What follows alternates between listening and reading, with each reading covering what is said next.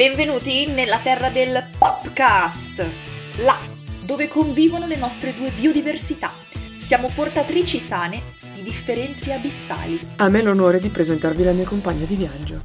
Alexa, da molto prima di Amazon, competitiva per natura, lunatica per principio, è la perfettina. Perfettina. Che vi ruba la cioccolata, con la testa sulle spalle, ma la lingua lunga. È con grandissimo piacere che vi presento Federica, dai disgusti facili, polemica dalla nascita, amante esclusiva dei cani e della Juventus. È sempre stata quella intelligente che non si applicava, ma ora, nel cassetto oltre ai sogni, ha un 110 lode. Siamo accomunate dal sarcasmo e da 19 lunghissimi anni di amicizia, ma ne abbiamo solo 25. Se il popolo non va al podcast, il podcast va al popolo. Se il popolo non va al podcast, il podcast va al popolo. Se il popolo non va al podcast, il podcast va al popolo.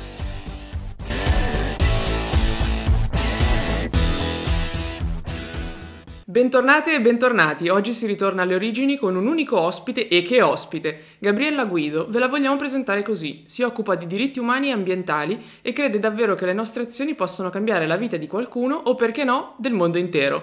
Però lei stessa dice che alcune volte fa anche cose serie. Cosa possiamo dire più di così? Ciao Gabriella!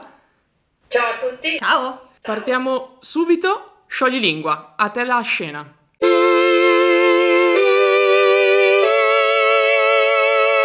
Scalda la mascella, streccia la lingua e rischiara la voce, che il battesimo del fuoco abbia inizio. Va, eh, ci provo. Se il popolo non va al podcast, il podcast va al popolo. Accidenti. Se il popolo non va al podcast, il podcast va al popolo. Se il popolo non va al podcast, podcast va al popolo. Dai, va benissimo anche l'intonazione. Allora, Federica ti ha presentato, direi con una presentazione molto lodevole, ha parlato di diritti umani, diritti ambientali, cambiare il mondo. Immagino che comunque siano dei temi molto complessi, ma direi di entrare nel merito e raccontiamo un po' anche ai nostri ascoltatori come tu sia riuscita a rendere concrete delle tematiche che spesso e purtroppo restano grandi concetti astratti. Quindi scopriamolo tutti insieme di che cosa ti occupi e scopriamolo così. Cosa rispondi alle persone quando ti chiedono che lavoro tu faccia? Rispondo che mi occupo da tanti anni di comunicazione, di campagne di sensibilizzazione, di diritti umani, facendo rete e facendo progetti che diano concretamente una risposta al singolo individuo o, quando possibile, a una tematica che non riguarda solo pezzi di popolazione ma riguarda tutti noi. Direi che sei stata chiarissima e io mi riallaccio un po' a quello che hai detto tu e di- leggo direttamente dal dizionario Treccani. Si intendono le situazioni giuridiche riconosciute come fondamentali della persona umana e tali che neppure lo Stato può comprimere nella loro essenza, ovvero ostacolare nella loro realizzazione. Questa è la definizione che il dizionario dà di diritti umani. Ma tu sei andata anche oltre la sola teoria e quindi vogliamo chiedere a te qual è la tua idea di diritti umani è la domanda delle domande ed è qualcosa che ci pone di fronte anche a dei quesiti morali importanti, profondi, nel senso che i, diritti umani sono quella cosa che dovrebbe guidarci tutti, e per tutti intendo dai cittadini alle istituzioni, eh, ma anche, dire, al mondo economico, finanziario, per il rispetto di quei valori fondamentali per i quali un essere umano si può considerare e può essere considerato dagli altri un essere umano. Quando non viene rispettato un diritto umano vuol dire che a quella persona viene discriminata e viene tolto qualcosa eh, che lo rende più debole, che lo rende differente, che lo fa allontanare da quello che dovrebbe essere una collettività coesa e in qualche maniera anche, come dire, solidale Restiamo con entrambi i piedi in questo argomento perché è molto interessante, quindi tema sempre diritti umani, ma cerchiamo di geolocalizzarlo per un istante e concentriamoci sul nostro paese.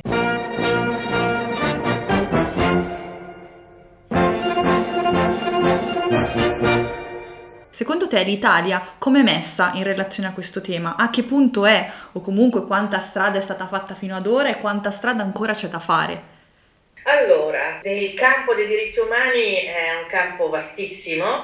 Chiaramente, diciamo, eh, chi si occupa come me, magari gli attivisti che si occupano di diritti umani, come dire, ehm, si occupano anche di determinati segmenti della popolazione che magari sono più vulnerabili. Eh, parliamo per esempio di migranti, parliamo delle donne, parliamo dei diritti dei carcerati, cioè parliamo di chi ha una problematica per la quale è un soggetto più debole e più vulnerabile.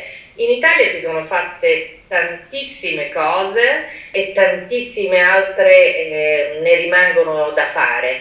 Io penso a battaglie che sono state vinte, battaglie che ancora purtroppo invece, mh, come per esempio banalmente il diritto all'eutanasia, cioè sono, sono cose che ancora vengono dibattute perché eh, diciamo, dobbiamo fare metabolizzare eh, evidentemente un qualcosa che ehm, che ci porta oltre e che porta oltre il pensiero, ma che serve poi ad autofermare la propria libertà di opinione, di espressione e anche la propria libertà di voler scegliere o meno eh, come vivere la propria vita o come vivere la propria morte. Poi appunto ci sono le libertà civili, le libertà politiche.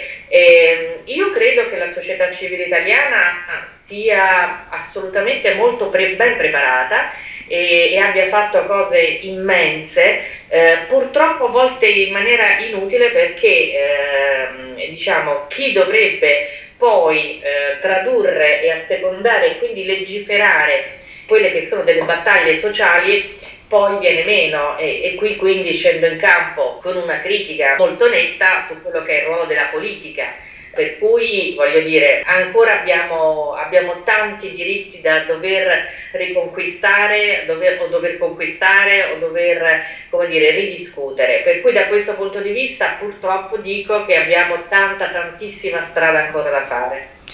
Io intervengo un attimo per dire due cose. Una, sono molto contenta perché è la seconda volta che al podcast si parla di fine vita, che è un argomento secondo me molto importante e su cui l'Italia è indietro. E poi ti pongo una sorta di uh, un po' domanda provocazione. Se secondo te eh, spesso il movimento politico e la politica è indietro rispetto a quello che la società uh, esprime, vuole e sente di aver bisogno?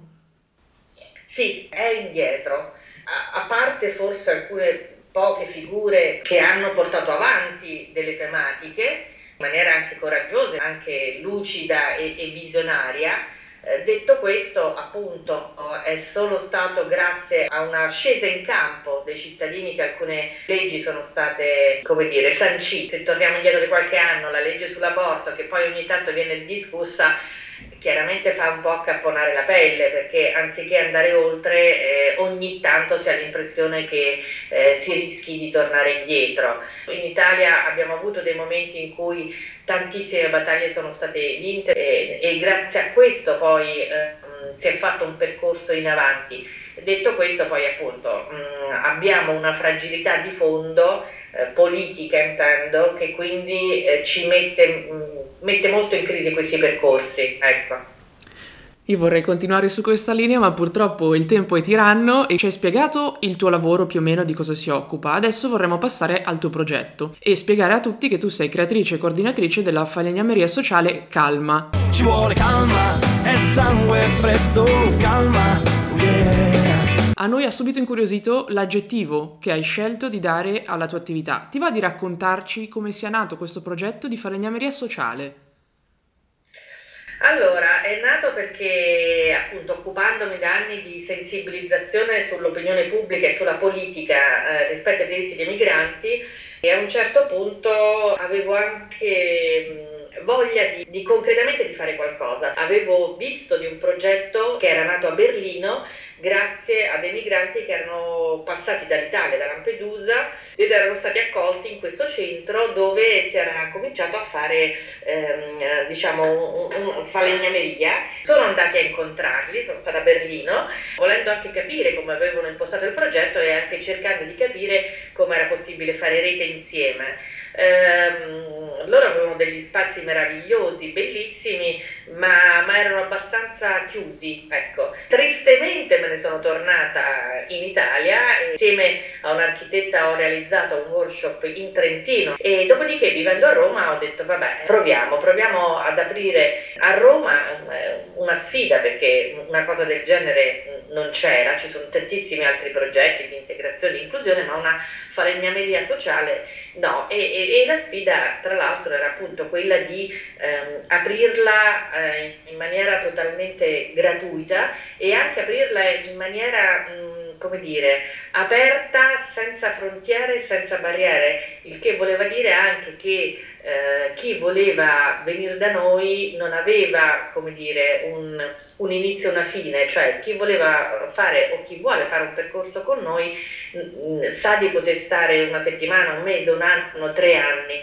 e quindi senza la paura anche di, di una fine di un percorso, perché poi appunto per, per esprimersi a volte eh, uno ha bisogno di tempo e, e quando questo tempo non ti viene dato come dire, ti trovi di fronte a un fallimento e, ed è un'occasione persa. Per cui anche in questo noi abbiamo pensato che il fattore tempo fosse indispensabile, cioè ognuno ha bisogno del proprio tempo e, e dentro calma eh, puoi averlo tutto questo tempo. Ma se perdi tempo, poi ti scappa il tempo. A giudicare dal risultato, secondo noi hai investito molto bene il tuo tempo. Infatti la storia dietro il progetto che hai creato, dietro forse possiamo anche addirittura chiamarla proprio una creatura, è molto interessante, però arrivati a questo punto c'è un'altra curiosità che ci devi togliere, c'è qualcuno che si è ispirato alla Nike di Samotracia e nata Nike, qualcun altro durante un periodo di dieta fruttariana si è convinto che Apple sarebbe stato un buon nome. Una mela al giorno toglie il medico di torno. Allora noi ci chiediamo, nel tuo caso personalissimo, qual è stata la scintilla? Perché proprio questo nome, Calma? Allora, un termine è venuto fuori in, appunto in una cena con una architetta di, di, di Bolzano che avevo conosciuto al, nel progetto di Berlino e cercavamo una parola africana mm, facile, facile per noi. Quindi eh, andavamo per, per, a cercare eh, traduzioni di termini e quando è venuta fuori calma, eh, perché calma in lingua ausa vuol dire parola, e quindi eh, questo termine calma, eh, che in italiano invece eh, è un'attitudine, noi l'abbiamo poi voluta scrivere col K, perché si scrive col K, ma abbiamo messo un underscore e, e dopo l'underscore alma è anche un termine molto bello che, che, riporta al nostro essere interiore. Pensa che io mi ero fatta un viaggione assurdo perché in spagnolo alma vuol dire anima, quindi pensavo ci fosse una dietrologia anche in questo senso e poi in termini più marchettari di, di solito la K è intesa come chiave di qualcosa e quindi mi ero fatta un viaggio assurdo. Alma c'è, eh, comunque l'anima c'è. Anima mia. Per cui questo mezzo viaggio l'avevi fatto bene. Dai, meno male. Come al solito Alexa vince sempre.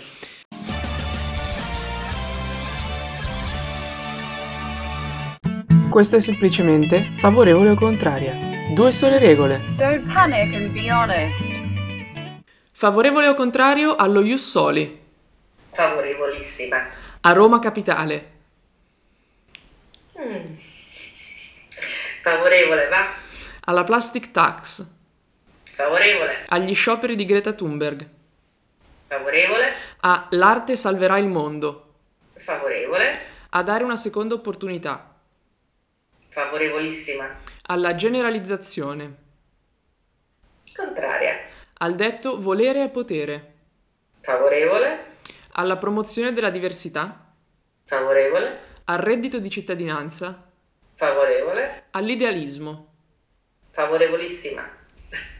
Allora, direi che c'è spazio per qualche commento. Noi giocavamo abbastanza serene con al dare una seconda opportunità. Sapevamo che ci avresti risposto favorevole perché dici se sbagliamo, è un po' il concept anche che sta dietro al tuo progetto. Sì, sì, assolutamente ma seconde, terze, quarte possibilità, perché quando si vive in società che, che così facilmente ti abbandonano, non è giusto essere abbandonato anche da, dal tuo vicino, diciamo che la, la solidarietà e la collettività devono essere un collante, come dire, eh, non ci si salva da soli, ci si salva tutti insieme, per cui sì, assolutamente favorevole.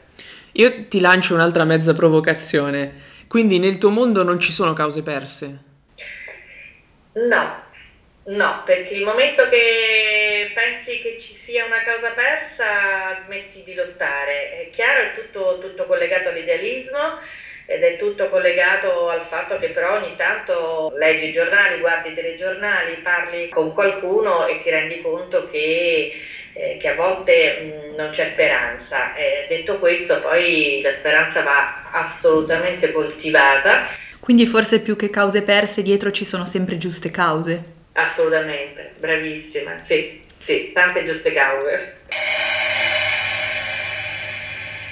In un momento in cui ogni due per tre spuntano come funghi start-up, in cui internet è davvero la culla della proliferazione di nuove idee che poi, boh, chissà quanto possono essere brillanti o meno, e in cui i social millantano davvero dei progetti di avanguardia, quale pensi che sia l'unicità della falegnameria sociale calma? Allora, l'unicità è la relazione e appunto, come vi dicevo, il fatto che si possa dare una seconda opportunità, però spesso può essere anche una prima opportunità, eh, perché per esempio dopo questa pandemia eh, in falegnameria sono, sono capitati tantiss- tantissime persone italiane che hanno perso il lavoro e dopo aver passato il primo periodo di lockdown in casa si sono avvicinati alla falegnameria dicendo è sempre stato il mio sogno imparare a fare il falegname, imparare magari a fare delle cose, non ho mai avuto tempo.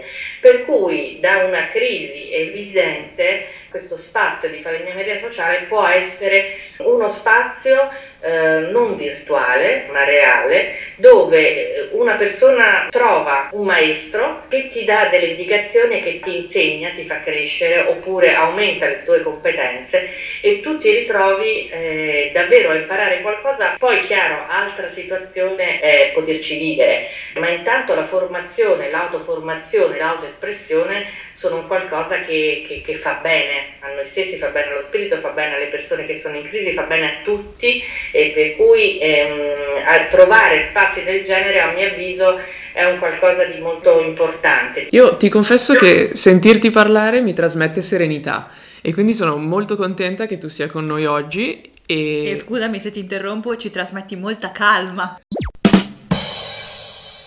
A proposito di calma, noi abbiamo raccontato il tuo progetto, la storia che ci sta dietro e l'obiettivo che l'ha smosso, ma al pubblico di solito interessano i fatti.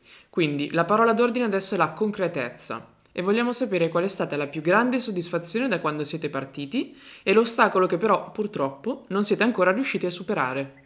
Dunque, eh, l'ostacolo che non siamo riusciti a superare... Eh... Ecco, allora, è quando cerchiamo di concretizzare, eh, in particolare per i nostri utenti migranti, che hanno bisogno di un lavoro regolare per, eh, per poter ottenere un permesso di soggiorno, per esempio, e, e vedere che sono in pochi, molto pochi ancora, a, a voler offrire un contratto eh, regolare a, ad un migrante. Senza documenti senza una vera e propria inclusione sociale e professionale ti ritrovi di fronte al nulla e, e insomma tanti percorsi finiscono proprio per questo. E, dunque una delle cose più belle che ci è accaduto è stata quando mm, abbiamo ricevuto l'invito uh, ad andare in Portogallo alla Biennale di Design eh, non solo ad esporre le nostre cose, ma a lavorare insieme agli studenti di questo istituto di design. Ed è stato molto bello perché, mm, come dire, a volte in Italia le cose passano per conoscenze. E, e, invece essere selezionati perché le cose che fai sono belle, oltre che solidali, Beh, per noi è stata un'esperienza bellissima, davvero bellissima. Capire che, che, quando inizi una strada, poi a un certo punto puoi trovare degli spazi meravigliosi, è qualcosa che ti dà la forza per andare avanti poi alla fine. Ci hai dato modo di capire che hai incrociato davvero tante vite e quindi puoi raccontare veramente molte storie. Ce n'è una che ti è rimasta particolarmente a cuore? Mi piacerebbe raccontarne tante. Una che mi è rimasta particolarmente a cuore, che è stata anche quello una, una di quelle cose alle quali eravamo impreparati e per le quali non siamo riusciti a trovare una soluzione reale, è stata quando un giorno mi ha chiamato una donna e mi ha detto di essere mamma di un, di un, ragazzo con la sindrome di Asperger. Passava tutte le sue giornate in camera a fare oggettini in legno. Loro lo hanno provato a portare da noi e lui è un ragazzo meraviglioso con una grossa anche eh, sensibilità, intelligenza, eh, che però non riusciva a, a, a, seguire i nostri composti, aveva bisogno di un, di un, approccio completamente diverso, per cui abbiamo anche cercato un educante, diciamo, che potesse seguirlo, ma, ma è stato molto difficile, molto difficile, per cui poi alla fine non siamo riusciti a portare avanti questo percorso. E, e io mi ricordo la forza di, di una mamma che non si è mai arresa e so e mi ricordo che abbiamo fatto tante cose belle con questo ragazzo e, e, e lui tornava, tornava, felice. Poi ehm, la felicità in questi casi dura secondi a volte, il problema è costruire percorsi strutturati per anni. Ecco. Io adesso però ti faccio una domanda da un milione di dollari forse, prima di passare al nostro gioco cavallo di battaglia. È un, secondo me un terreno scivoloso, però è ormai spesso opinione condivisa che quello che viene definito politicamente corretto sia in realtà un bavaglio alla libertà di espressione. Vorrei sapere da te cosa pensi riguardo a questa, questa affermazione che ho appena fatto. Sono quasi completamente d'accordo il politicamente corretto è qualcosa che alla fine mh, non mette in discussione il sistema e non mette in discussione gli interlocutori, eh, per cui è una soluzione comoda che spesso ottiene dei risultati, per cui eh, spesso e volentieri, oltre che essere censura, appunto è, è, è, un, è un, baratto, è una mediazione, è, è un compromesso. Uh, quindi quando c'è il compromesso vuol dire che sì, qualcosa hai ottenuto, ma non hai ottenuto l'obiettivo principale. Tante volte io mi sento politicamente scorretta e amo anche molto le persone politicamente scorrette, sicuramente. Se posso fare forse due incisi, la prima è che probabilmente il politicamente corretto è la strada più facile, più veloce per ottenere consensi e la seconda è che sei in ottima compagnia per quanto riguarda il politicamente scorretto. Se tu lo vuoi, tu lo sarai una di noi. Federica poi è la regina della polemica, sì, esatto. ma siamo tutte e due molto avvezze alle provocazioni, quindi sì. ti, trovi, ti trovi a casa. In buona compagnia, evviva! Benissimo. Esatto, a me spesso il politicamente corretto mi sembra come quando cerchi di nascondere la polvere sotto il tappeto, nel senso che se c'è qualcosa che non vuoi dire è perché magari un problema c'è e si cerca di nasconderlo non dicendolo. Omertà. Certo, vabbè, è chiaro che la politica, per esempio, se vogliamo parlare di politica, ha bisogno di compromessi e ha bisogno di nascondere verità per poter anche, come dire, sopravvivere a se stessa e sopravvivere anche a, qualcosa che non si vuole eh, vedere o che non conviene vedere. Detto questo, appunto, se tutti ci omologassero, beh, aiuto, aiuto, aiuto. Help, I need somebody, help, not just anybody, help, you know I need someone, help. È arrivato il momento di Hot Potato, dove l'unica regola è rispondere alla stessa velocità con cui si lancerebbe una patata bollente. Il successo è? Boh, inutile. Fingi di parlare in cinese. Ah, ciao ciao. Vinci alla lotteria, cosa compri? Ma non lo so. Quale superpotere vorresti avere? Cavolo, che domanda! Eh, beh, incidere sulle, sulle opinioni delle persone. Recita la battuta di un film. Oh cazzo, non me la ricordo. Test di memoria, cosa hai mangiato oggi? Ah, polenta al sugo. Inventa una rima rap. No, ragazze, no. Lavoro più inutile al mondo. Non ce ne sono. Soprannome da bambina. Gabri. Figuraccia più imbarazzante. Quando una volta mi si è slacciata una donna al ristorante. Vorresti andare a cena con? Vabbè, è ovvio ma lo dico, con George Clooney. Finito il tempo, giusto Fede? Sì, diciamo che il tempo era finito prima che Alexa ti chiedesse con chi vorresti andare a cena, ma io volevo saperlo, per cui non ho fatto partire il gong. Secondo me, oh cazzo non me lo ricordo, è davvero la battuta di un film, da qualche parte. Secondo me anche.